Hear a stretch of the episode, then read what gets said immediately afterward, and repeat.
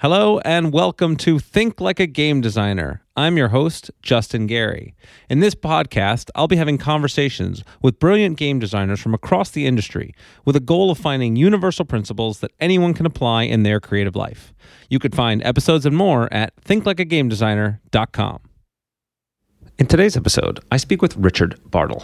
Richard is a legend among game designers. He has a PhD in artificial intelligence and is co creator of the first virtual world ever called MUD or Multi User Dungeon. Uh, he authored the book Designing Virtual Worlds, and his most recent book is How to Be a God, a guide for would be deities, and really practical tips for how to create your own virtual worlds and to what the ethical ramifications are and the technology and everything. It's all really fascinating. And I, this is a really huge honor for me, and one of the reasons why I love doing this podcast because it gave me an excuse to get to talk to Richard. I talk about Richard's uh, Bartle test in my own book, uh, Think Like a Game Designer, as one of the first processes that broke down players into different categories. And we talk about here like how do you psychographically analyze your players? What are the things that break that down? And how does that help you design better games?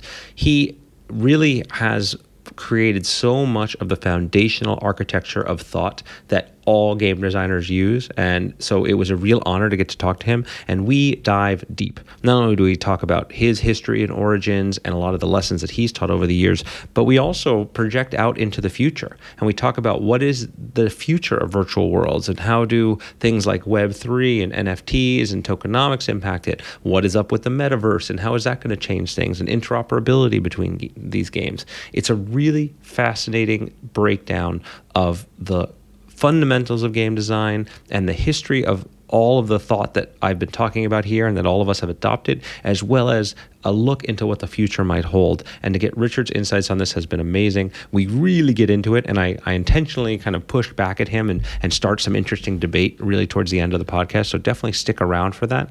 And I'm really hoping I can get him back for a second time so we can even continue that debate. But there's plenty of meat to chew on here. So I hope you enjoy as much as I do this conversation with Richard Bartle.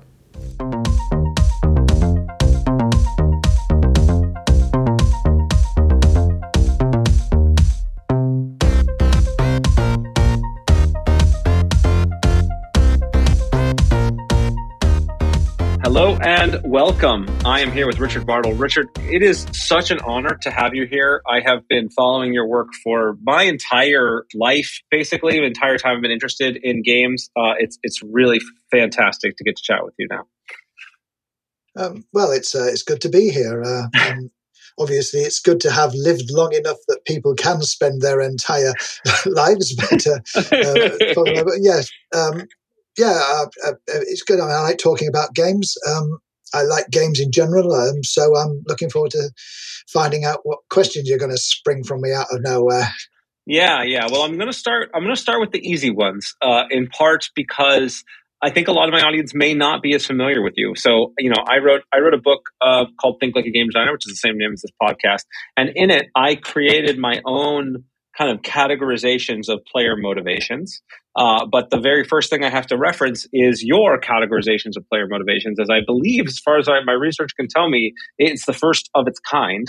Uh, and maybe there is some others, but it was a it was kind of a revolutionary thing that when you started to create that uh, kind of achiever, explorer, socializer, killer categories, and and we'll we'll dig into it. But really, you know, as far as the entire genre of massively multiplayer online games uh, exists today, you're you know pretty much you know if the co-creator at the very least of, of pretty much everything that we now take for granted today as as, as part of the, the online world. So maybe we could just start just talk a little bit about that so people can kind of get caught up and understand where your your origin story is if you will.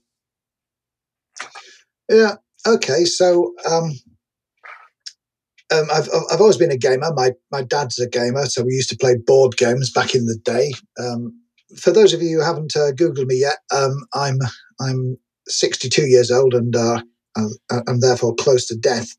Uh, but the uh, so when I was a kid, we didn't have computers, so we used to play board games, and um, we used to play board games every weekend, two or three of them. Um, so um, that was me, my dad, and my brother. And we always used to play them. So I was so I was always a game uh, a games player. But the more games you play, especially at a younger age, the more you come to understand what games are about, and you want to make your own games?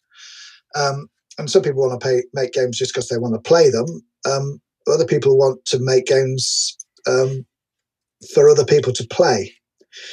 And um, the former are sort of players who are um, moving towards becoming designers, uh, testing the waters, and the latter are the ones who are game designers. Uh, they're, they're, creating games as a way of um, communicating something to the people who are playing it. And the, the, the, thing could be quite simple, like, isn't this cool? But it could be um, more sophisticated. You could be saying, um, uh, this is how things work, or this is how things should work, or wouldn't it be great if people acted like this, or wouldn't it be bad if um, we, we set people uh, um, in these conditions. So there's all sorts of things you, you can say through games because they're a procedural model that you can't say through other things. Um, games are interactive. So yeah, you can have a movie which makes a point, but it's essentially ramming it down your throat. Whereas with a game, you can interact with it and you can adjust your play so that it gives you the responses you're looking for rather than the ones that have been um, decreed as uh, the ones you're going to get. So um, I always wanted to um, play games and wanted to make games after a while. Um, my first ones weren't very good, but then nobody else's uh, are when you start off either. I mean, mine are maybe like plasticine pieces and things, and cards taken out of other games, and pieces and dice out of other games. Um, but also, in addition to games, I was interested in creating worlds, um, paracosms as they're called. Um, so uh, a lot of a lot of kids create their own imaginary worlds, and uh, so it's not unusual. Uh, a lot of famous um, authors did it. Um, Bronte sisters did it. W.H. Auden, the poet, did it. Um, e. Nesbit, the um, author, did it. The, the, I mean, you can just name um, many of them who did it. Um, now, in most cases, once people grow up, they lose interest in creating worlds. Uh, my brother did, for example, but I didn't because I didn't actually like the real world. Um, I thought it was uh, not particularly well designed from my perspective. Let's put it like that. uh, because I didn't come from a very um, very wealthy background. Um, I mean, we, I didn't have a bad childhood we because we didn't know any better, but um, when you're watching television and you see somebody on the television who's described as being poor and they've got better things than you have, and you think, well, hold on just a moment, that can't be right. Um, so the more um, that uh, I came to understand the world, the less I thought that it was fair, and I wanted to make a better world. Um, back in the day when I was, uh, sorry, you can stop me if this is starting to sound like a rant of an, uh, a biography. But uh, anyway, back no, it's great. When, um, it's great. Uh, I'll pick. I definitely want to pick apart bits of it, but I love it. Go, keep going. I'll, I'll, okay. I'll, I'll, talk more. Right. Well, okay. Well, I'll carry on with my uh, origin myth. Uh, so at school, um, the um, I was uh, very good um, academically because, um, well, basically because I'm a genius. Uh, but of but, course, of course, yeah, yes. But um, the the school that I went to hadn't been used to teaching good children. They got all the second um, level children because all the best ones used to go to another school. Then they changed the exam system. So I was in the first year where they had students who were a lot smarter than they were used to teaching. Um, they didn't. Um, not many people used to go to university back then. About one in seven of the population, and most of those would be middle class, um, not working class. But um, one of the advantages of being in a pokey little school out in the middle of nowhere um, was that uh, there was a chemical works about 15 um, miles away run by BP. And in order to try and um, uh, mollify the local population uh, for pumping chemicals into the air, they gave some schools access to computers. So even though I was out, I mean, 15 miles east of nowhere, there was, uh, uh, I had access to a computer over um, an acoustic coupler, 110 baud. So I could um, learned to program when I was 16. Found out I was really, really good at it. Um, passed my exams with indifferent results because it turned out that um, to get marks uh, in a in a mathematics exam, um, you don't get marks for putting the correct answer down. Well, you do. You get one, but you don't get the four marks you would have got if you'd have written the how you worked out the answer. We thought that you'd get more marks for um, doing it in your head, but no, you get more marks for showing that you're um, so stupid you have to write things down. So yeah, passed with indifferent marks. Um, but nevertheless, they were good enough to get me into Essex University, um, where I um, met uh, several other um, people who were similarly um, interested in computers. Most of them were from um, working class backgrounds because uh, the, the the UK wanted people to um, do software engineering and were prepared to allow people who were not from um, middle class backgrounds to do it because people in middle class backgrounds wanted to do something else like um, philosophy or English or economics, um, sociology if they weren't all that bright. Um, but they didn't want them to do engineers and the engineering or mathematics. Now, um, when I uh, when I joined, I went to university to do mathematics, but there was something like 300 people in my um, cohort doing maths, and two of them were better than me. So I thought, I'm not going to do that. I'm going to switch to computer science because there, uh, there weren't any better than me in computer science. Um, so I switched it to uh, at the end of the um, second year, but I'd always been wanting to do computing. It was, it was um, a joint first year, so I could do it as well. Um, so, are the other people who were doing computer science? Back then, you had to have a particular world view to do it. Essentially, you had to be imaginative and creative and love technology, and there weren't many people around like that. Uh, a lot of us was from lesser off backgrounds or from better off backgrounds in defiance of our parents. Um, and we all had this similar attitude that um, it's like chaotic good in um, Dungeons and Dragons terms, where we didn't want to be told what to do, but we wanted to do well. We wanted to do yeah. good for the world. Yeah, and, so I want to I want to dig in a little bit there if you don't mind, because mm-hmm. no, you know, go ahead. Talk, yeah, you, you mentioned this a couple of times where that you know this you know games as an art form and the ability to communicate something to the players and ability to sort of say something of meaning, not just necessarily hey, mm-hmm. this is cool, and that you from a very young age wanted to create worlds because you wanted to make a better world, and then that theme is, mm-hmm. has recurred here, right? Even even through now mm. in college and in, in at university rather you're you're you're you want to create a better world. Was this a continuous thread where you felt this world design was that was that there for it? And and and also i'm interested because you mentioned you know you you grew up playing board games and board games is definitely the, the heart of where i live and most of my designs are as well.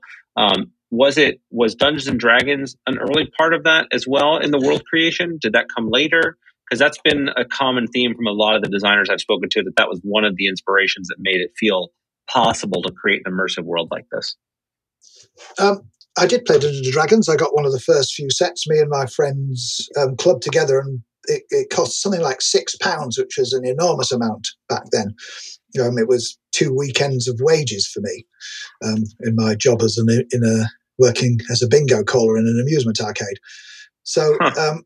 It was so we we clubbed together and bought some, but um, but although I got some things out of Dungeons and Dragons, um, some new new uh, mechanics from it, um, that wasn't what um, made me think. You know, I could make a world a, a, that would work, a, a, wholly consistent world.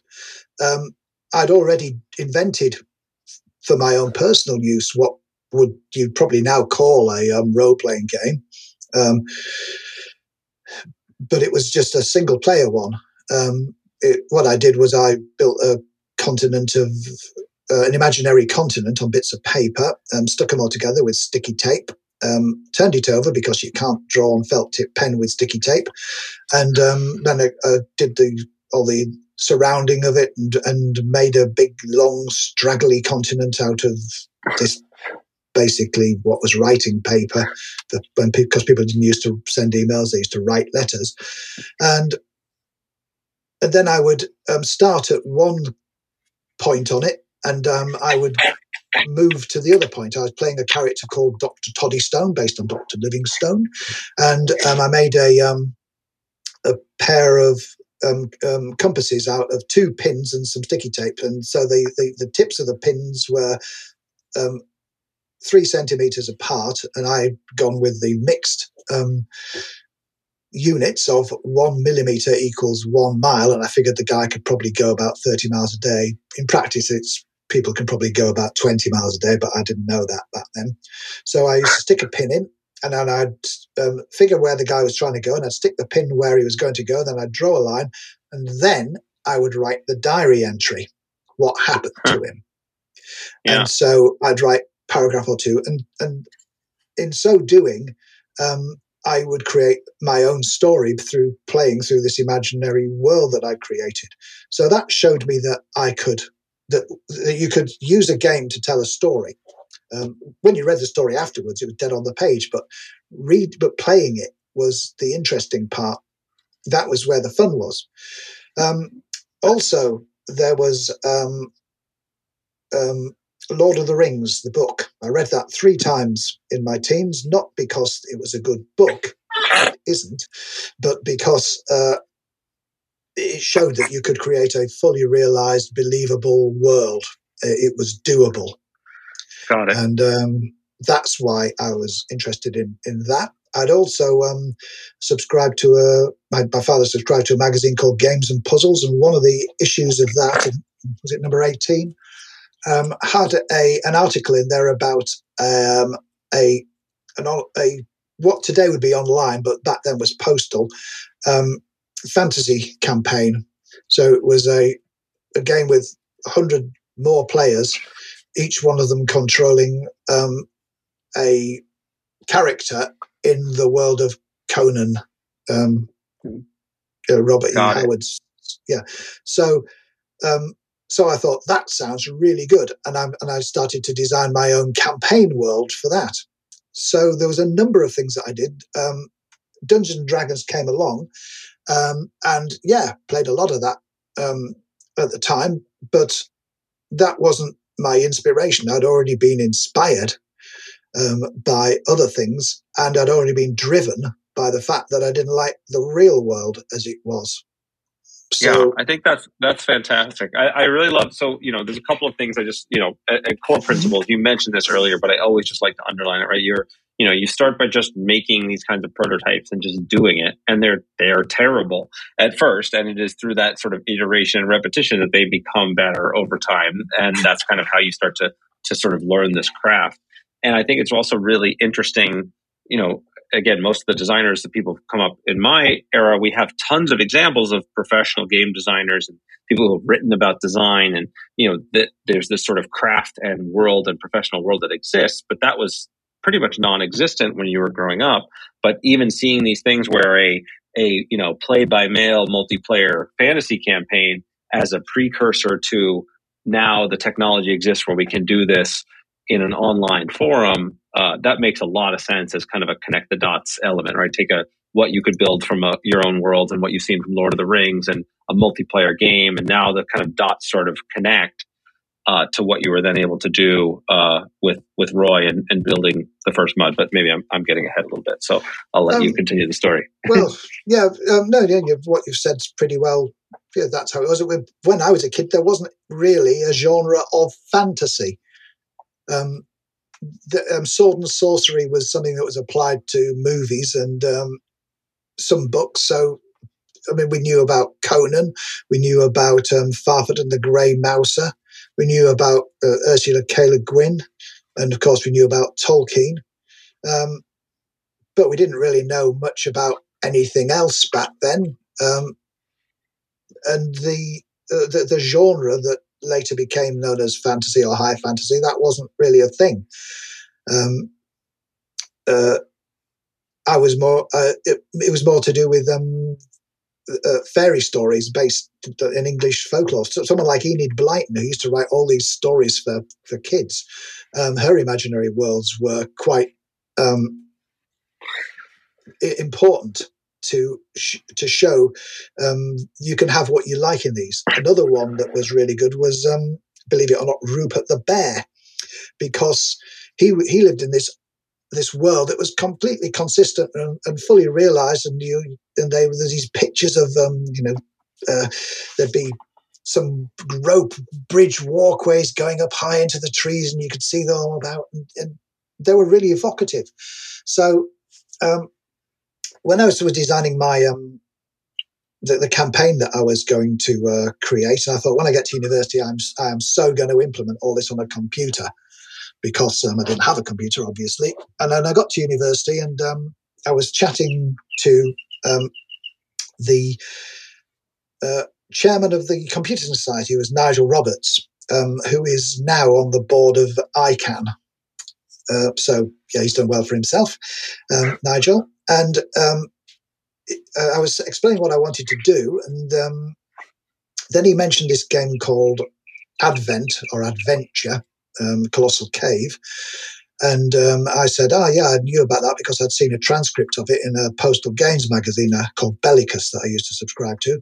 And then he said, um, well, what I was uh, proposing to write was a bit like what his friend Roy, who was the secretary of the Computing Society, what he was doing, um, which was um, used, which was similar to Advent, but it was um, a, a, shared world.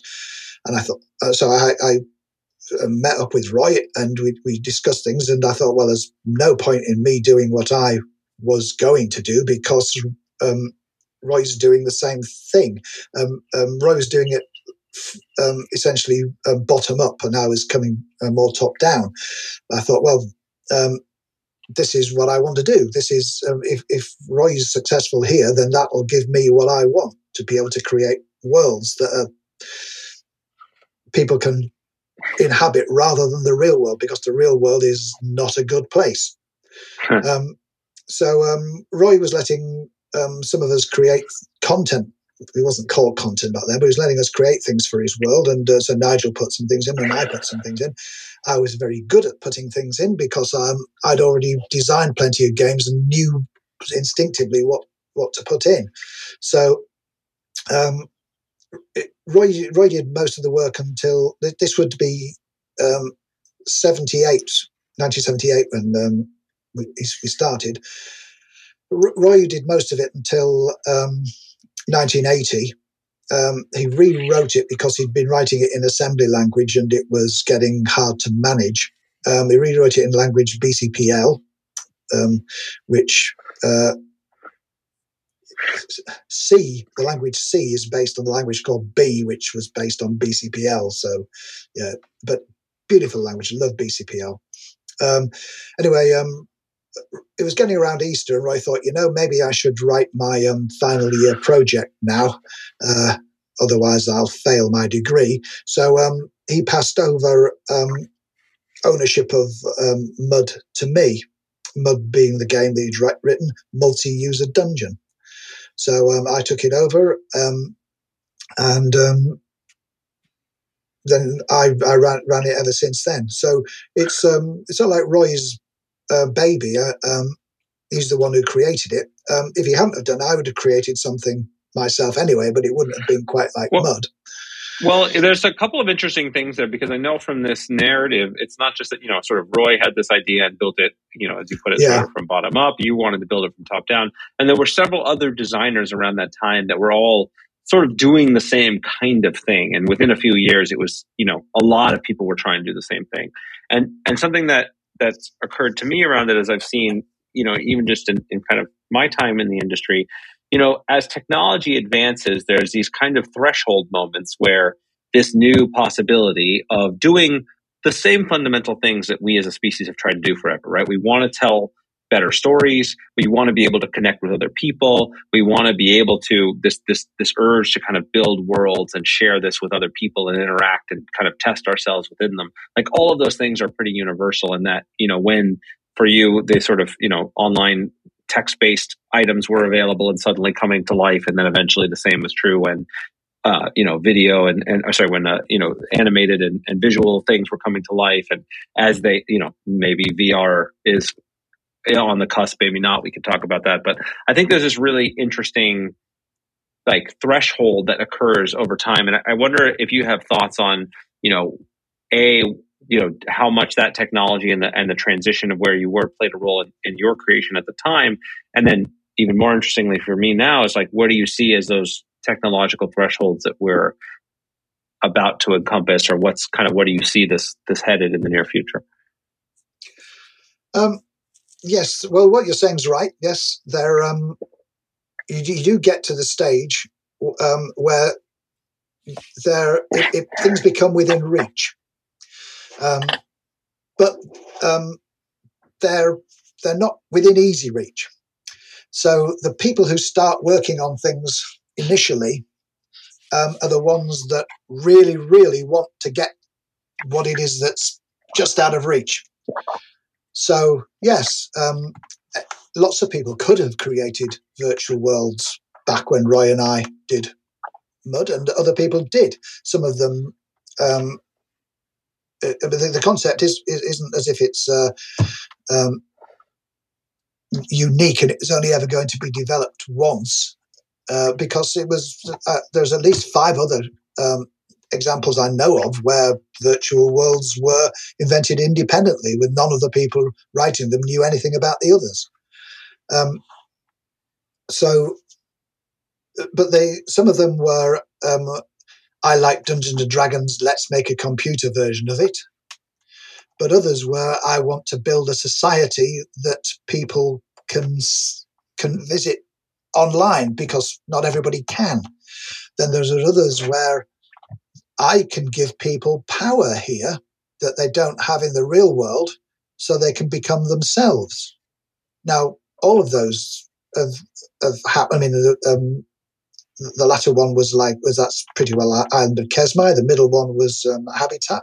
First one's probably more like Avatar. And to people who want to make these games, if they're if they've got the passion about it and the technology is just there, then they will they will do it. I mean, Mark Jacobs, who uh, the, the, mythic guy, um, Dark Age of Camelot, he was a lawyer and he gave that up, taught himself programming just so he could make those games. Now, that shows a kind of level of commitment that somebody, it's something that's clicked. They definitely want to do this. And so it was with uh, with Roy and I. We weren't just doing it for fun. We actually wanted to make that game world. Now, when things start off, and um, you're working as a pioneer, the pioneers never make all the money. It's always the people who come afterwards. Um, you're setting the, um, the, the, the ground rules. You're making all the mistakes. You're finding out what to do, but because you know um, you've, you've, got a, a, strong vision, that's directing you in ways that people who are just doing it because hey, wouldn't it be cool and we could get make some money aren't doing it. Um, now, um, after a while, people start developing tools that you can use. And the tools um, make it easier to create the world. Uh, and then they start using the tools to make components, and you can use the components to make your world. And after a while, you can just get the world yourself, um, a stock game, and tinker with it a little bit, you know, customize it in some ways. And each one of these steps um, democratizes um, the process of making the world, the game, the the product, but it also um, reduces the uh, capacity for innovation. So, um, for example, today um, I've got a couple of students who are making games um, for their final year projects, and they're um, they're just regular games for for the phone, and they're both using the uh, Unreal, Unreal Engine 4. And that's good because it means they can create a lot of content. The trouble is, if Unreal Engine doesn't want you to do it, you don't do it. It it gives you it let it gives you all these tools and all these components, But if you want to do something that it doesn't give you, it's pretty hard. Um, Unity's even worse in that regard. In, it's great if you want to do what Unity wants you to do, but it's not so great if you don't want to do what Unity wants you to do. You just want to do most of what Unity will let you do. Um, so you, you, you, you, again, you get these where people think, uh, well, let me do it. I'll just do what it lets. But other people will be thinking, no, I'm going to fight you. I'm going to force you to do what I want to do because what I want to do is important. It's important to me for reasons I can't explain. I just know that I want to do that. And so you do still get these. It's just out of reach. But if you're passionate enough and you grab it, then you take things in a different direction. Uh, yeah, I think this. I think this is interesting. Interesting path here because I, I, you know, again, you speak to this sort of this passion, this creative impulse, this desire to sort of communicate something and, push the boundaries. You know, but when I when I teach game design, you know, to and, and aspiring designers, you know, I think I think there's actually value in forcing people to play in a box at first especially right? That there's value to having the battle with the with the creative restrictions. That's why even for you where you know practicing and learning on making tabletop games and telling stories on your own gave you those instincts that allowed you to be more easily telling stories within the mud or you know these forcing these people to, to be able to kind of bootstrap games and, and, and entire worlds with something like unreal or unity uh, can kind of really get you the the chops that you need to do something like you know build outside the box, you know, new world experiences. So I think there's really, there, I mean, I, I always just think, you know, creativity is, is generally speaking enhanced by restrictions uh, rather than, than, than shut down by it. Well, it's, it's like games themselves, aren't they? I mean, games um, themselves have, uh, they've got sets of rules. And if the rules are too weak and it's uh, and it's an easy game to play, people aren't interested. If the rules are too strong and um, it's too hard to play, people get frustrated. But there's a, there's a sweet spot in the middle where the rules restrict you just enough to open up freedoms to do things you couldn't have done without the rules, but without um, tightening it so much that you've got little room to play. Uh, play in the sense of um, you know the play of uh, uh, of a tool in a in a hole. You know, it's just that sort of you know room to move around, um, and so that so that um, the rules are giving you a space within which to operate. And when it comes to game designing, yeah, it's a similar thing. If you if you um, restrict what people are going to um, be creating um, to fit in a in a particular container, then if you restrict it in um, enough, then that can open up new opportunities that people couldn't have done if they'd have just been completely freeform. But if you give them too much and it's restricting them too much, then you're going to frustrate people and they're going to think, why am I making games when I'm being forced to do this this task that I don't want to do, that um, is of no interest to me, that I can't say anything with, or it's um, or, or, or even that I don't like. Uh, and it can be frustrating to uh, for people. So you've got to find that um, that sweet spot. Um, yeah, but in general, though, the, the, there's two kinds of people who design games. Um, there's game designers, um, and then there's designers of games. the designers of games have got the craft. They're very good at making um, a game to fit a specification, um, but they're not so much interested in using that to s- communicate something to the players. They're more interested in um, the problem solving involved in creating a design that fits the specifications. Now, a game designer is someone who's um, an artist in the sense of they want to create games because that's the medium of their medium of expression. And often game designers are good at other things as well. I mean, they might write stories, they might compose music, they might sing, they might act, uh, they might do comedy. Um, but the the medium of games, be, um, it, has got something that nothing else has, and that's gameplay. And if you what you want to say comes through gameplay, then you want to be a game designer. Now, if you haven't got the craft, obviously you're not going to be very successful in that regard because you can't make the games. You know what you want to say, but you don't have the vocabulary. Um, but if you're made to work in an environment where you are um, constantly implementing rules, um, designs that have been handed down to you from people who don't know about game design, so company high ups, then yes, you, you you end up being more of a designer of games, even though you're a game designer. So you're frustrated within, um, and that's why so many indie games um, are more creative than the AAA games because the game designers have got a freedom there. Um, obviously, um, they've got a freedom to mess up and do a terrible job of things. Um, if the only um, the only cost is their own um, sweat equity, then um, that's not quite as bad as if they just lost somebody hmm. thirty million. Yeah, th- this is a really interesting uh, distinction, and and well, there's a whole separate conversation around the scale and, and cost of games and that that that business side. But the you know designers of games versus game designers, I, my guess would be that most people have some of each. Those people who are in this role as some of each within them, uh, uh, and I found that at least in, when I'm introspective about it, my own designs, there's kind of a similar message that I tend to try to communicate. In many ways, it's like I'm trying to kind of perfect the same game over and over again in a lot of different ways and different genres and different categories. Would you find that's true for you? And and is it this core message you talked about from your youth of you you know you kind of want to show that there can be a better world and craft that world for people? Um, well, um, my um, driving motivation was is, is freedom, freedom to be yourself, to be and become yourself.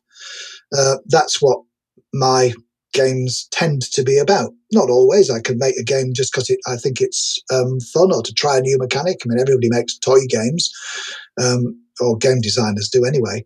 Um, I could, I might make it because I wanted to teach my kids the geography of Europe, or I might make it because, oh, well, that's a good idea. Oh, and, and what can uh, I might just want to explore something. But the um, but typically when I'm saying uh, saying something through my game designs, it's going to be something about um, the freedom to be yourself. And if you don't know who yourself who you are, then the freedom to find out who you are and then be yourself. So that that's my um, overall artistic um, uh, drive. That's that's my Im- impulsive that, that, that's pushing me.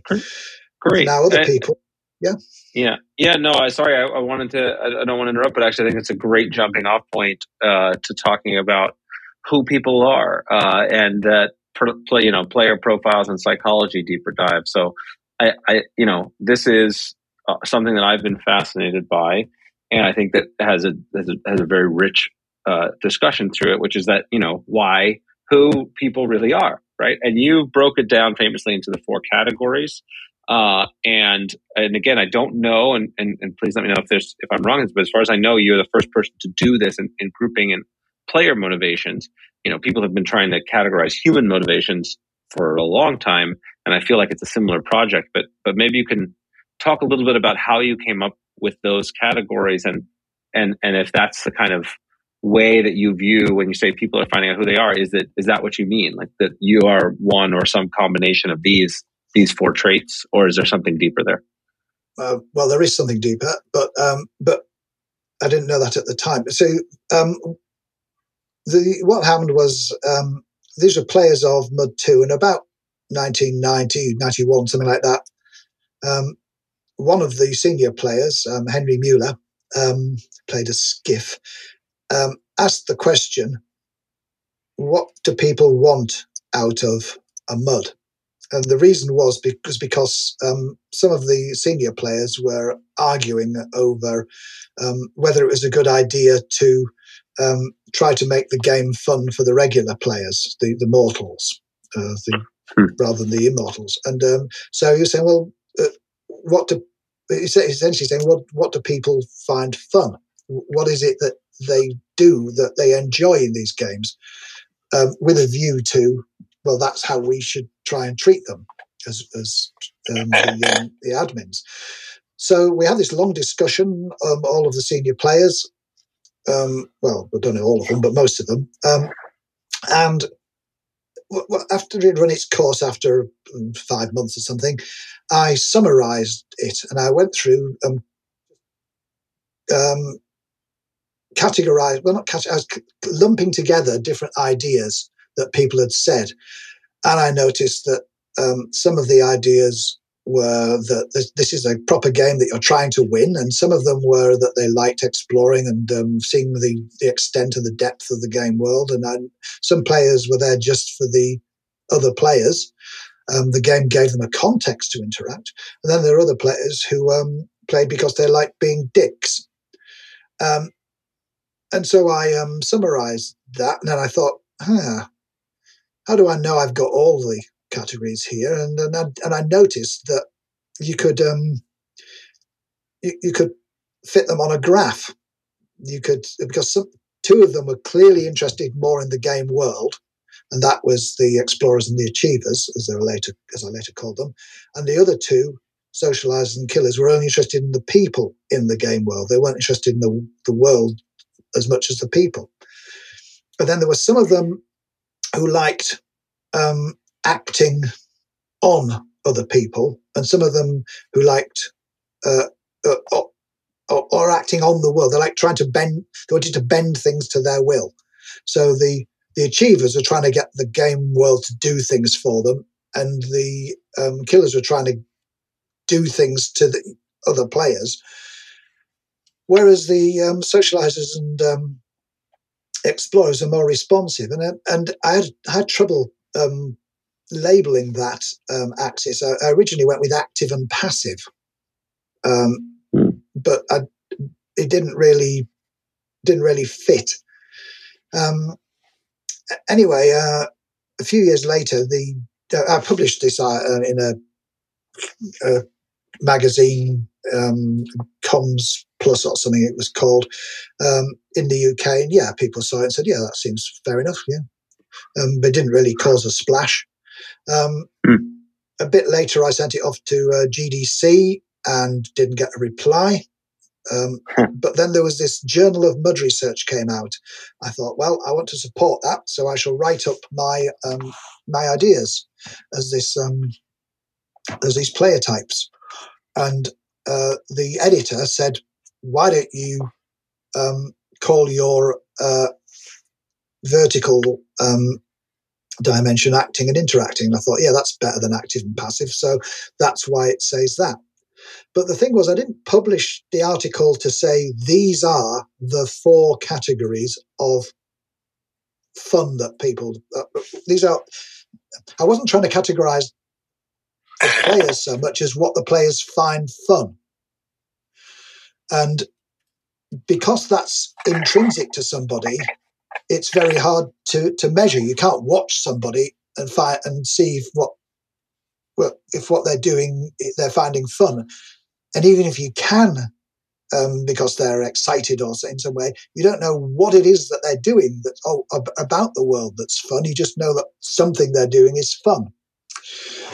Um, but so it was about fun.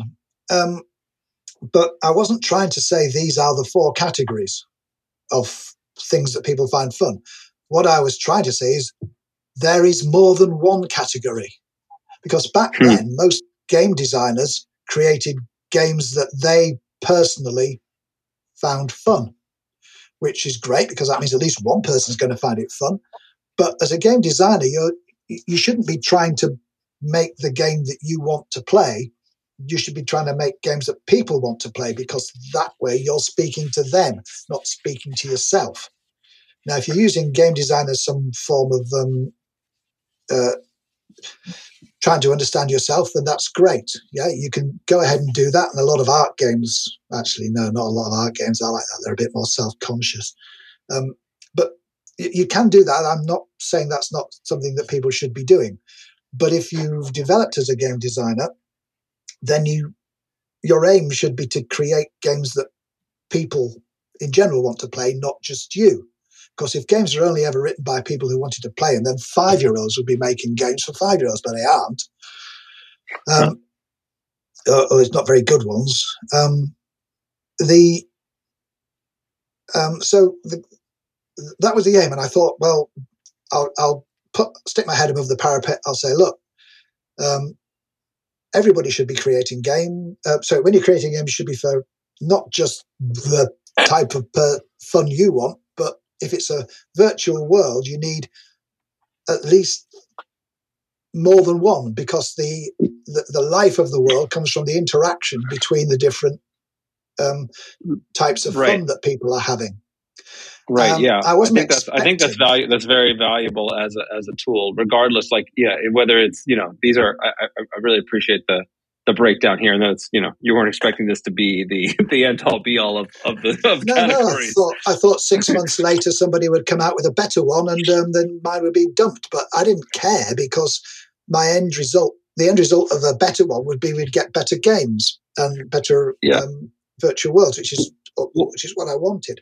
But it seems Right. that um, I struck lucky, and that my um, four types um, are actually um, uh, valid. Uh, yeah yeah there's there, No. the, the way i look at it i think a lot of the times that people categorize p- personal like human psychology which is really what we're talking about here right what are the things that motivate people um, i think that there's there is a very long list and i think that there's many different ways you can group those things right with you know i, I know raf koster who's also been on the podcast really talks about like learning and growth as one of the kind of primary things that why we play games in the first place um, you know, I think that the immersiveness in, in story and telling stories is a big part of it. There's all these different areas and lenses through which you can look at a game.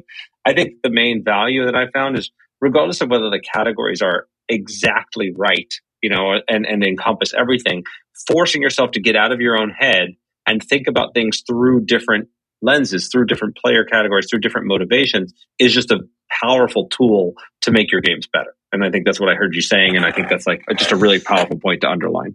It is. Um, but I also said that there's more to it than this. Um, Mhm. Because the the player types that I de- developed were specifically for MUDs, so for virtual worlds, MMOs, as we call them now. Um, so, um, and pe- when people um, started to criticize it, which obviously they did, they were pointing out that there's some um, look, there's there's more than one type of killer because some type some people want to act on other people to be jerks, but other people want to act on them to get them to do things. So, like guild leaders, they they're acting on other people, but they you wouldn't call them killers because they're not really doing it malevolently. Um, likewise, some of the um, uh, uh, the people who are uh, exploring are doing it in order to understand the game world so that then they can go on and to become achievers, whereas other ones are exploring just to reveal the meaning of that the game designers put in it. There's kind of end game players. Um, some people are socialized in order to try and um, form a network in order to learn more about the game and more about the important things within the uh, the important people. They can learn about the world, but they learn about the people. They work, learn about how things work. They can form groups, and they're kind of networking. But other people have just they've been there th- playing for years, and they've got these friends that um, they hang out with, like um, army buddies who've been. If you've been in the trenches with somebody and they've saved your life, then you're going to be um, friends with them for the rest of your life.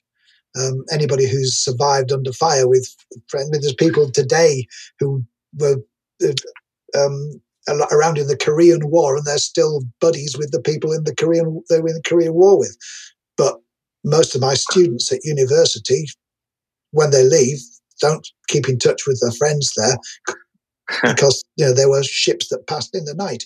So there's these different categories, and I was looking at um, how to address these, and I did it by adding an extra dimension. So instead of four types, um, I added an extra dimension, which um, was um, whether something's done uh, implicitly or explicitly. Meaning, um, I, do you have to think about it, which, so it's explicit, or is it something you just do automatic, which is implicit? And that gave me eight types. Now, no one's going to use eight types because eight's too big a number. but um, it can be used to explain why people are playing. Because when people um, the, the people don't stay at the same player type all the time. They move, and what's more, they follow particular paths. Even before we had player types, we used to notice that the first things players did when they started in the game was generally to try and kill each other. And because Mud had permadeath, they succeeded. But they also succeeded in learning that when you yourself get killed, you've lost everything. So it's not actually quite as much fun as you thought it was. Um, then they'd start exploring um, to avoid the other killers and to find out where they could get points to go up level so they'd be better off at defeating the people who were um, anybody who was after them. And once they'd um, explored and got to learn the, the, the, the, lay of the land and the um, the gear that they they could use and how to and the, the commands how to do things, then they would sit down, knuckle down, and try to get to the the end game, which in Mud meant you just got the um, you got to the end and then you were uh, raised to the level of administrator. So um, so they would keep on doing that, but after a while, um, either they'd um, um, make it to the end and become an administrator and sit around chatting to other admins all the time, or they would uh, wouldn't really care about it and they just keep on playing, creating new characters and chatting to their friends. So people essentially always follow the same path, which was killer to um, explorer to achiever to socializer. That's the main yeah. sequence.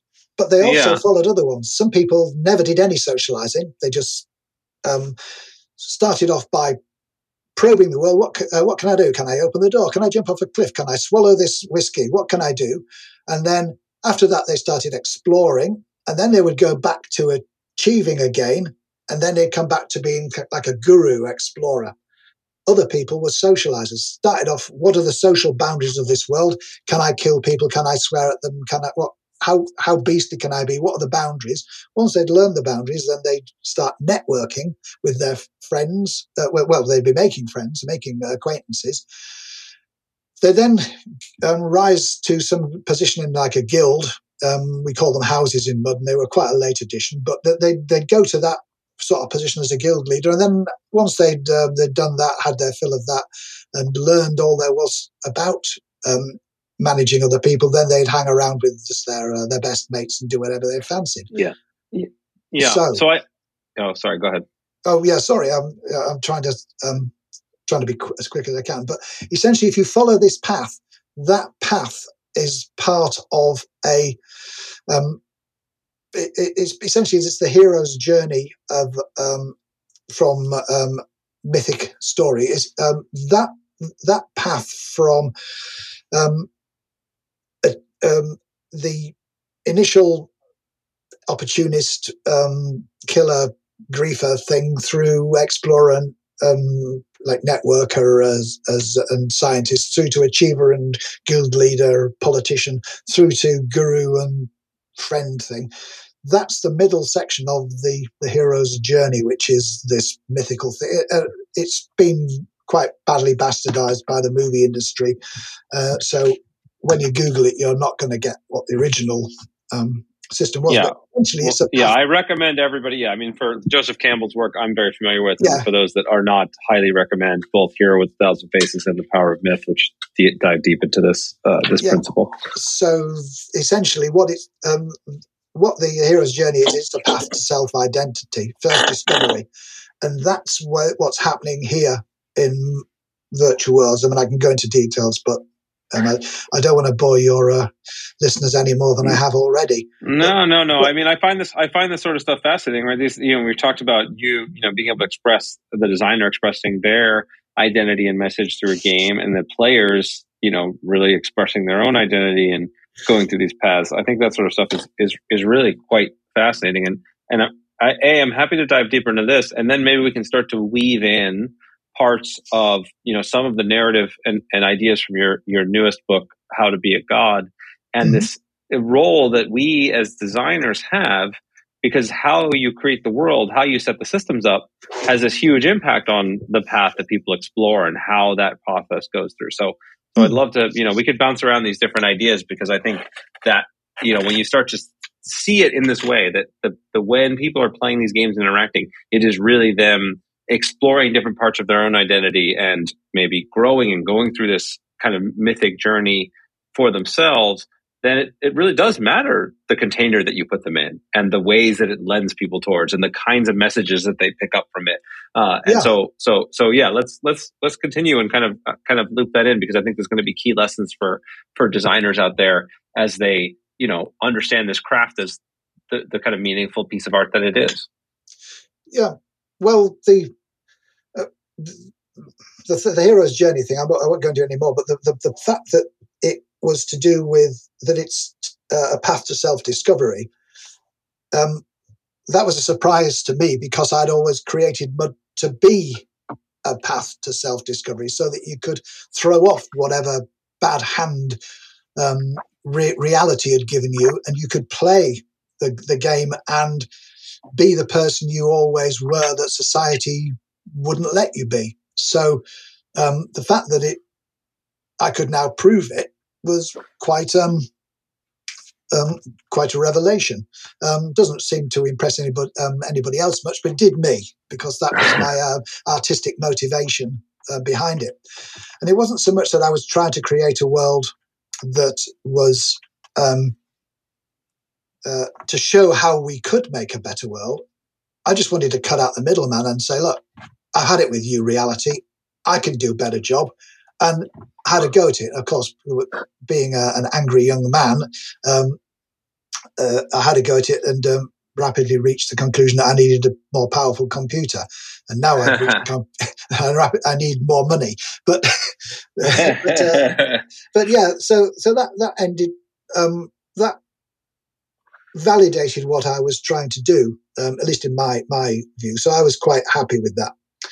Um, now, players types get used ev- everywhere now, and uh, they get used for non MMOs. I can't explain why they would work for a non MMO, but I can explain why they work for MMOs.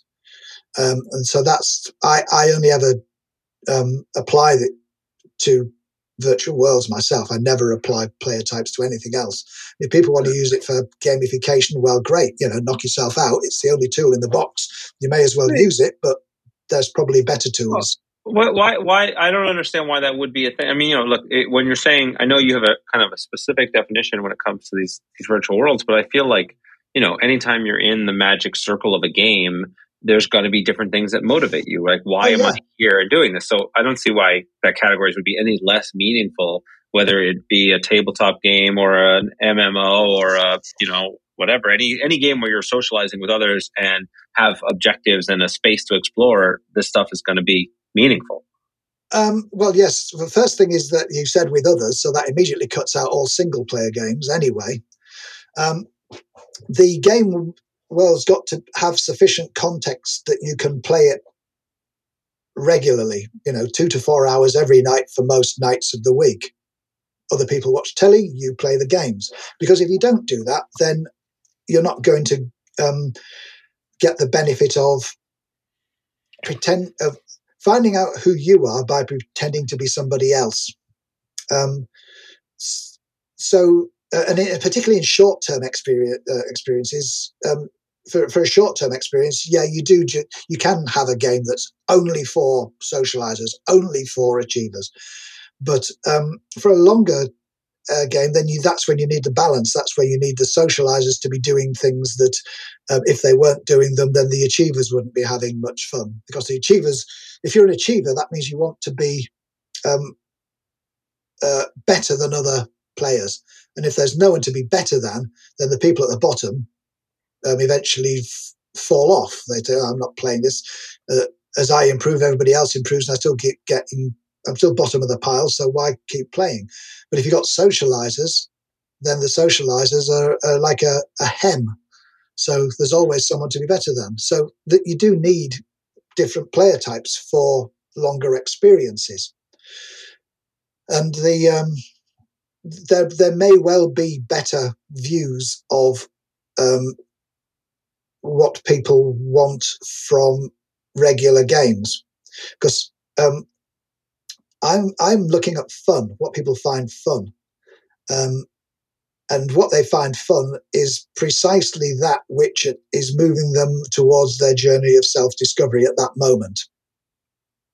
Um, this is in line with what Raf says uh, to do with games and learning, because what you're trying to learn is who you are. Um, it, uh, the other um, kinds of player types that come out tend to map on. I just want to run that. I want to run that by what what they find fun is what moves them along their journey of personal discovery yeah you feel like that's that's the that's the overarching thing where all fun comes from or just uh, in virtual worlds yeah not all fun uh. obviously uh, pushing a toddler over is fun but it, it's not kind of fun in, the, in the same way that uh, well you're learning about just, who you are for sure yeah. yeah gorging yourself on chocolate's fun but oh yes uh, afterwards you might pay for it but yeah, there's a, so, but if you're playing a virtual world, that's the nature of the fun. If you're playing the game for fun, that's why you're doing it. If you're playing it for other reasons like gold farming or journalism or teaching, then it's not um, that it's not relevant. It does that doesn't count. But other motivations tend to map onto um, the player types. There's, there's, usually a mapping between them. Um, I mean the um, the, the the ones that you see using used quite a lot, you know, Quantic Foundries, there, for example, you can map those on to player types, although they're they're looking at motivations, and I'm not looking at motivations. I'm looking at fun. So that there is a discrepancy between what we're looking at. But in general, um, there there is usually some way you can put them on there, and I'm sure that um, psychologists have got some understanding of um, the real world that maps onto it too. Um, if somebody there was to look, you know, I'm, yeah. I can't believe that those four types haven't been around for ages. I mean, you can you can map them onto Teletubbies, you can map them onto the um, humors of uh, of medieval times. Um, sure. You can map them onto the players in Knights of the Dinner Tables. I mean, the, there's lots of things that you can map them onto. Um, so yeah, it's Sure. Yeah. No. I mean, it's even you know Maslow's hierarchy of needs. There's a, there's overlaps here. It's, there's a lot of different ways about how we so psych. You know what what drives people. Um, so what I then I, I kind of just yeah I want to shift the discussion then towards mm-hmm. you know how we do a better job of crafting these spaces. Right. I think that's like you talk about it not just as a as a the how to be a god. Uh, doesn't even just talk about the, the the mechanics of it, but also talks about the the morality of it, uh, which I think is, is also fascinating, right? This idea that it's a responsibility that we take on when we craft these virtual worlds. So maybe we can talk a little bit about that. A, just sort of what it is, what, you know, like, so just to sort of give something concrete, right? The, the killers in the worlds are the are the assholes that very often that are ruining things for a lot of people, right? The difference between a a game community and game world where it is toxic and hostile, which we've seen a lot of communities become, versus one that's supportive and you know helps people and you know creates a, a positive environment community. Radically different and very hard to achieve the latter. Uh, maybe you know it, it, I'd love kind of concrete lessons from you on what what we can do to foster those kinds of communities or those the kinds of traits we want or how do you you know create those healthy channels for exploring the dark side and, and what does that look like? Well the um the thing uh, killers um griefers they're they're like pepper on food. So if you're eating food and it's a bit bland you might put a bit of pepper on it and then it spices it up. What you don't want is the full pepper pot. Sure. now um, so virtual worlds that have that have got cloying niceness to them are going to be just as bad as ones that are that are fully toxic, because um, it, it, if you're trying to be cloy, it, trying everything to be nice and positive and everything, then anybody who remotely steps out of the way, you have to um, slap them down, and suddenly you're the griefer because you're slapping mm. them down. So there has to be room for individual eccentricities. Um, it's when people group together in large groups to um, dominate others that you can get um, problems. Um, it's when it becomes part of the culture. so that it's been passed down from one generation to the next that this is how you behave that you get a problem and it's when you um, create the environment such that it um, encourages the behaviors that lead to the issues that you get a problem. Now, some of the um, the knee jerk reactions that people did initially um, to try and get rid of uh, uh, toxic behavior um, themselves uh, I mean, they, they get rid of the symptoms, but they don't get rid of the cause. In fact, they can help leading to the cause. They can help uh, um, cause things. Like, so in Mud, for example, it's got permadeath. Now, people wouldn't play a game today with permadeath. They might play a single player game with permadeath. It's a rogue, rogue-like game. Then you know, permadeath's part of the thing.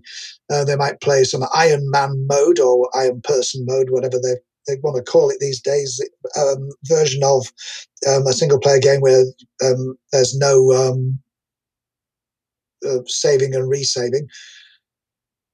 But um, in an MMO, you expect that um, if you get killed, then you come back with a wrist slap. Ow, oh dear, I've got to run back to my corpse. Oh no, I've got to pay some money to have my items repaired.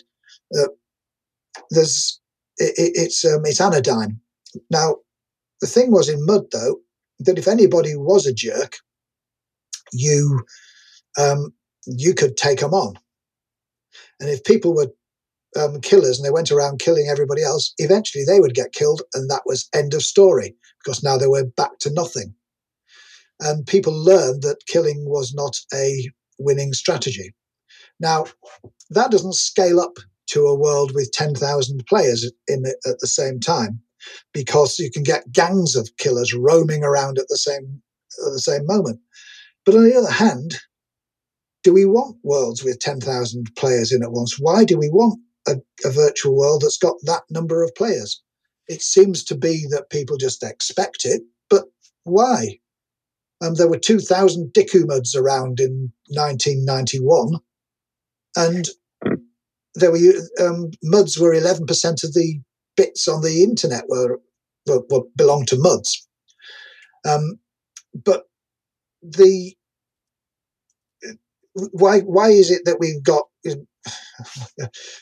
why would you have a million players split into 10,000 um, ser, uh, player servers when you could split them into 1,000 player servers and just have 10 times as many?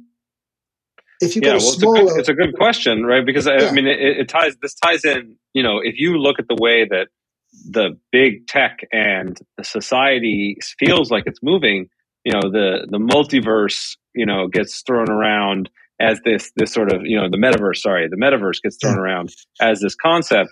At, that people are now going to go live in this, you know, Ready Player One like everyone's in the same virtual world, uh, you know, model uh, if that's so, people seem to be moving in that direction, or at least that's the that's what our tech overlords want us to believe. So there's a yeah. there's a there's a trend where not only is this going to be meaningful from a sense of you know virtual worlds and enjoyable experiences and you know self realization, but also just the very real is this how we we're going to live? Um, well, I'm not a fan of the metaverse as a concept. I mean, I'm a fan of it in the sense that it'll de- deliver a lot of things which are going to be useful for virtual worlds, but um, it, it, it doesn't. It, it's it's a solution looking for a problem at the moment. Um, the, the, people who are all in favour of it are, are, currently in favour of it because they want it to be their metaverse. Um, the idea of moving things between virtual worlds has been thought of before. I mean, it used to be a patent on it. I think it's expired now. But we had um, intermud protocols, and if you can move from one virtual world to another virtual world and take all your stuff with you, well, you've basically just got one virtual world, and that's not going to happen. Because are you saying uh, it's not going to because the enter the people who create them don't want it to happen or yes, it's not going to yes, happen? Yeah. yes. It's right. not going to happen. Yeah. Yeah. I mean you can see how it would work as um, some kind of business thing where you you know a, a, very large second life um, but no one's, they're not going to let you go into EVE Online taking characters from World of Warcraft that have been translated into spaceship language. They're not just not going to do that because it would spoil it would spoil the game. Um, likewise, World of Warcraft is not going to um, import characters from my mud. Even you know, people might been playing my game for 25 years and think, oh, I fancy a change. I'll just take everything I've got from here and go into um, World of Warcraft. Um, well, they wouldn't actually have any equipment, but they'd be a super godlike, powerful being. Um, World of Warcraft, why would they want? Yeah. Why would they ever allow that? They wouldn't because it would spoil the game. I can make my own game with my own equipment and and then port it into them. Well, no, there'd have to be some kind so, of yeah, so sorry. for the for the most part, no, no, no. This is great, and this is one of the things I actually was excited to dig into because for the most part, I agree with you, and most designers I speak to are the same thing. As as a, as a game designer, as a game publisher, why in why in God's name would I ever let you take the stuff in this game and take it somewhere that's not here? Right? It doesn't make sense. It's not something I'm incentivized to do, or let alone take in things from other people that are not going to be balanced or story appropriate or whatever and fit within my world. But there's scenarios now that I can imagine this happening. So let, if I'll walk you through some, mm-hmm. you can maybe react. Yeah. So now there are games that are being built on the blockchain, and that's where a lot of this talk is happening, right? Where my objects and my resources and the story and who I am and all of that is is public. It's it's open. People can see it. Now, yeah. I, as a new designer that want to bring in players to my game and bootstrap a, a social community, right? The very, I could say, hey, everybody, I'm building a new thing everybody over there, you could just come right on over and all your stuff's going to work and all your stuff's going to have a place here. Now, that's a tough design challenge to do it well, but I can imagine now an incentive for an incumbent to play, you know, to be, to try to take down an incumbent in this space uh, because the, the data is public and I, as the newcomer, want to bring you in. Well, um, first of all, you're talking to the privileged, to the people who have the stuff. Um, and secondly, why would you even need if you if you want you've got all this stuff in that virtual world, you can come to this virtual world and I'll and you can take it with you. Well, why I could give you anything you want. You didn't have to be on a blockchain.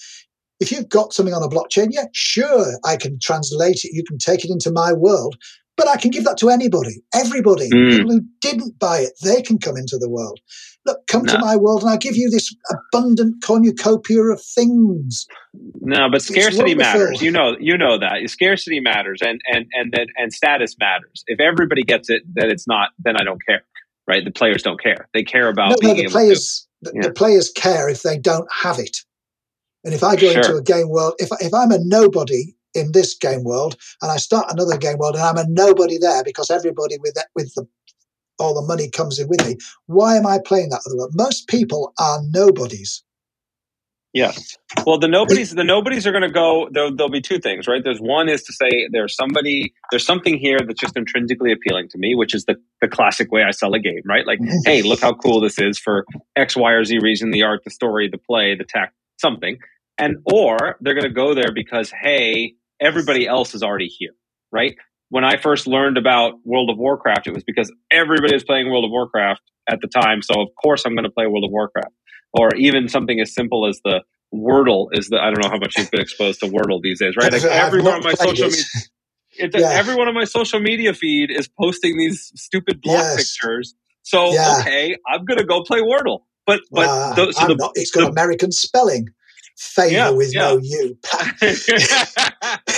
but my, my point is that that it, it, the social matters, right? The, the the social proof matters, the community matters, and so anything that you can do to bootstrap your community, even if that is giving the haves become have mores, which I agree with you is a problem, uh, but it's it's a it's a reason and a and a plausible story where you know newcomer A will want to come and bring you know the, the the players over from incumbent B, and then that that would repeat itself over time because that that exclusivity and the bringing the the whales over and the the the haves over will create a large enough community that the have-nots will want to be a part of it. No, I disagree, and the reason I disagree Great. is is because you, uh, if you're attracting people who are um, uh, disloyal In other words, they're playing a game and you're attracting them by saying you can leave that game world and come to my game world um, because you can take your stuff with you. You're essentially saying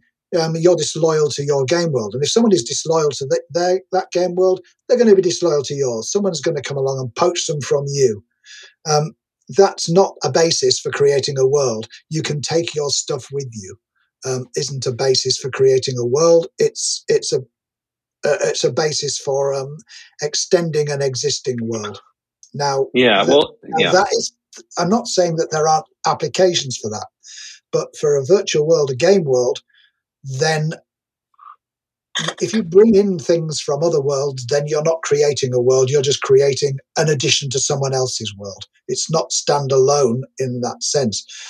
Um, it, it, imagine that um, you're super powerful in World of Warcraft and you want to go and play another game uh, and be super powerful in that other game. Okay, well, that's fair enough.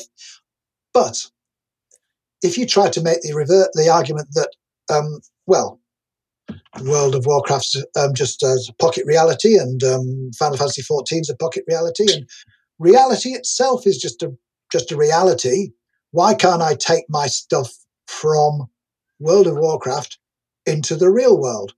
Why can't I convert my powerful things in World of Warcraft into real powerful things? Look, I've got a block token here that says I've got a super um, charged wand. Why can't I convert that into a super powerful gun in the real world? And the answer is because it's not the same world. The physics are different. It's not the same world. Now, if you want to move all your crap from World of Warcraft into Final Fantasy XIV, Guild Wars 2, Secret World, whatever, it's it's not the same so, world. Well, yes, but so the question is, can you build things that are, uh, you know, is there a is there a semi permeable mem- membrane here, right? Where okay, this world has certain rules and advantages, but some things transfer over, right? Just like I could sell my powerful magic wand or sell gold in World of Warcraft for real world money, which I could use to buy a pretty nice gun or car or whatever in the real world, right? There are ways to transmit things from one zone, one reality to another that are not necessarily whole hog transitions. Or I could be, an, I could control maybe the specifics of what my avatar looks like in a world that is otherwise, you know, more constrained in ways. Uh, you know, uh, Fortnite, I think still the most popular game right now, or, or certainly was mm-hmm. recently, um, is a world that has you know certain rules and aesthetics, but the you know you can buy an Ariana, Ariana Grande skin if you want and be that, or you can be you know a giant tarantula, and that's all fine because they give you that space of the this world allows for those sorts of things. So it doesn't necessarily have to mean my world has no definition if I allow other genres or other fungible elements of, of, of other worlds to come into mine. Um, yes, uh, that's true. But if there was only one Ariana Grande com- um, uh, item uh, skin, then um, would you be able to take that one with you? The, it, the, the, game developers can give you whatever they want. They are the gods of their worlds, and they can. Right. If it's so great that every that anybody can take something from one world into another. And the only argument you've got against um, not allowing them to do that is that scarcity matters. Well, scar- scarcity only matters it when when it's it's impossible to to to, rec- to create something. You're if you're introducing artificial scarcity, well, I could make scarcity matter by um, saying only twenty people are allowed to play my game. Um, I'd soon find out how much lack of scarcity mattered then. The, well, yes, I mean every every game world you want yeah. in a capitalist um, sense. If you are somebody who um, completely defines themselves by their possessions, well, yes, for you, mere um, possession of something you want to take it with you, yeah, great. Um, I've in in real life, I've got um, what a, a collection of playing cards that are probably worth exactly what I paid for them. Uh, uh, could I sell one of those and then um, use the money to buy one in a in a virtual world? Well, yes, I could, but then I've got I haven't got the original one anymore. I've just got the copy. Right. If I want the original one back, I have to sell the copy and then use the money to buy the original one if the original one person will sell it to me now. I can't just move from one thing to another thing, take my everything with me. Um, so you, you want scarcity on one hand, but then you don't want it on the other. Either something's yeah. scarce or, or, it's not. And um, in a world where I can give you anything that you want, I mean, the gold farming uh, is an example. People buying advantages in a game world. I mean, it's like buying a save file from a civilization game two turns from the end, playing them and claiming you've won civilization. It's not, it's not what you do. I mean, that's but that's yeah. what gold farmers are doing. That um, they're getting gold and they're selling them to players, and then the players use them to buy thing to buy status, advancement, items in a game world. But if it was so good, if, if it didn't matter that people were um, getting these objects w- through ways other than play, well, the game designers could just create a, a web page and said, click on anything you want, and we'll give it to you. No, you're so, yeah. you're right. I mean, like it's not you know the the when I talk about scarcity in this context, um, eh, I you know I mean not just you know the only people who are wealthy can buy it, but like anything that's worth you know, I could give you all the time top level characters and all the goodies and everything you want in a game and you're going to get bored of that very quickly because what you want is to, to, be hard to achieve. You want to yes. feel like you've uh, you've earned it. take that stuff with me to another game well, you know, just to be able to show that, you know, you're able to show the status that, hey, I earned this in this other game and I'm bringing it over here. No, you didn't now, earn it in the other game. You paid money for it in a, in a game three games ago. You paid may, real money may, for it. And now you're claiming you own it. And now you take it with you. And look, I've got the status. You, have, you, you haven't got the status. You could sell that to anybody for any amount of money and they don't have they haven't done it. It's not like a medal that they wear that you only get because you've been wounded in a battle. Anybody can wear your medal. It's not like, well, um, yeah. oh, I don't need my PhD anymore. I'm retiring. I'll sell my PhD to someone who's so busy they don't have time to study for three years. I can't do that. these are these are things which are attached to individuals. And if you're claiming that scarcity um, is some kind of proof of a, a qualification, well, it's not a, a qualification because yeah, no. people can buy it. Yeah yeah, scarcity alone is not uh, is not going to provide the real value here, but I do think it is part of the recipe. Something that being difficult to get uh, and that not everyone has makes it more valuable and worth achieving. Now, whether there's a deeper question of the capitalist piece of this, which is like, can I just buy it or can I earn it or is it both? And how do I determine one from the other or lock out the two within a game? Uh, which unfortunately we probably don't have enough time to get into here. But I, mm. I, I, I, yeah, uh, well, yeah, as I say, there are applications where this would be working perfectly fine, but these aren't applications within a game context where there are additional rules that surround the game world that are um, what make that world what it is. Um, now, you could design worlds where that did happen, but they would essentially they'd have to um, there would have to be standards, things that you would accept um, you'd have to.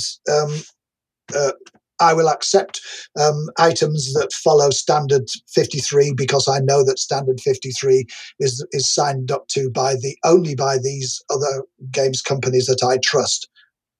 Right. Yeah, I think about it in the way that like we, you know, games that have user created content, right? Whether that be Second Life or you know games with mods that can be put in like you know each game mm-hmm. creates its world its rules within which you can now play in the sandbox and create a whole variety of things that the designers never intended or never imagined anyway. Mm-hmm. And so I think that there could be a similar structure for a future game universe, whether you want to call it a metaverse or not. Uh, it's definitely a loaded term where something like what you're saying, there's there are sort of rules, there's a sandbox that you could play in, but it allows this interoperability uh, in a sense. And and again, I, I appreciate you going and, and, and playing this this game with me because for the most part, I agree with you. And every designer I talk to kind of is on the same boat, but the universe is the, the, the, broader world is pushing in a different direction, and so well, I, I, I, the broader like world has back. a lesson to learn. If the broader world, if they taught more game designs, then the, then the broader world would be would be aware that this was um, not a good idea. Um, but it's a good idea if you want to make money quick. But mm. um, uh, uh, even using a blockchain, I mean, every time you add something to a blockchain, it's just a little bit more work than it was to add something to the blockchain the previous time. And and so you end up with a with a with a potlatch. Um, the, every time you do something, it's got to be more than the previous time, and that grows and grows and grows. Uh, and and once we get um, the uh, quantum apocalypse and um, the entire blockchain keys can be decoded in an instant by um, resolute hackers, then that's the end of your blockchain. Well, I think we have bigger problems than just blockchain game worlds in that scenario. yes, in that sense, yes, yes, yes. Be, the nuclear, the nuclear codes are also fair game at that point, but you know. yeah, yeah. uh, all right. Well, I I I love um, this kind of discussion. You know, I kind of felt like I had to had to provide the precursors and, and the build up for our audience that, that didn't know you at the beginning, but really being able to sort of deep dive into a lot of these questions and, and pushing back and forth is, is just so, one of the things I love and, and, and I want to just acknowledge and thank you for for playing around with me in this in this part of the of the of the podcast and and for everything that you've contributed to to the genre to the world and and to the things that that I I do every day and that I love deeply um so uh, so thank you for that. And and for other people that want to find you and learn more and read more and consume more of your stuff, I, have already mentioned, of course, your most recent book. Uh, where can they find you? What can they? Uh, where should they go to to learn more and uh, see more of your stuff? Um, okay, well, uh, my um, antique web page um, website is um, mud.co.uk slash Richard. Um, my How to Be a God book is at howtobeagod.com. Um, if they want to email me, it's just richard at mud.co.uk. Or unless they're academics, then they can, uh, or um, want to risk the university's anti spam systems, in which case they would be R.A. Bartle at essex.ac.uk. Um, I mean, I'm quite easy to find. You just have to Google me, uh, and you'll you'll find me. Mind you, there are some other Richard Bartles around. So, and there's a there's an artist and there's a, um, a, a man who breeds cattle and there's one who writes books about World War Three and then there's a petty thief in Newcastle. Um, mm. So you are doing a fine job. You're doing a fine job of dominating the Google rankings for your name. So uh, it's okay. always interesting when you start to see someone else, like criminal records, start to come up around your name. I've, I've had that experience mm. as well. You're like, wait a minute, I didn't do that. Okay, all right. uh, Well, anyway, I I I, I do hope uh, that we get a chance to do, do this again, uh, maybe with just a, a full time set aside for for debating some of the finer points of uh, of where world, the world's and games are headed, uh, because this has been fantastic. So, thanks so much, Richard. Okay, um, you're welcome, and thanks for listening to my rants. Thank you so much for listening. I hope you enjoyed today's podcast. If you want to support the podcast, please rate, comment, and share on your favorite podcast platforms, such as iTunes, Stitcher, or whatever device you're listening on. Listener reviews and shares make a huge difference and help us grow this community and will allow me to bring more amazing guests and insights to you. I've taken the insights from these interviews, along with my 20 years of experience in the game industry, and compressed it all into a book with the same title as this podcast Think Like a Game Designer. In it, I give step by step instructions on how to apply the lessons from these great designers and bring your own games to life. If you think you might be interested, you can check out the book at thinklikeagamedesigner.com or wherever fine books are sold.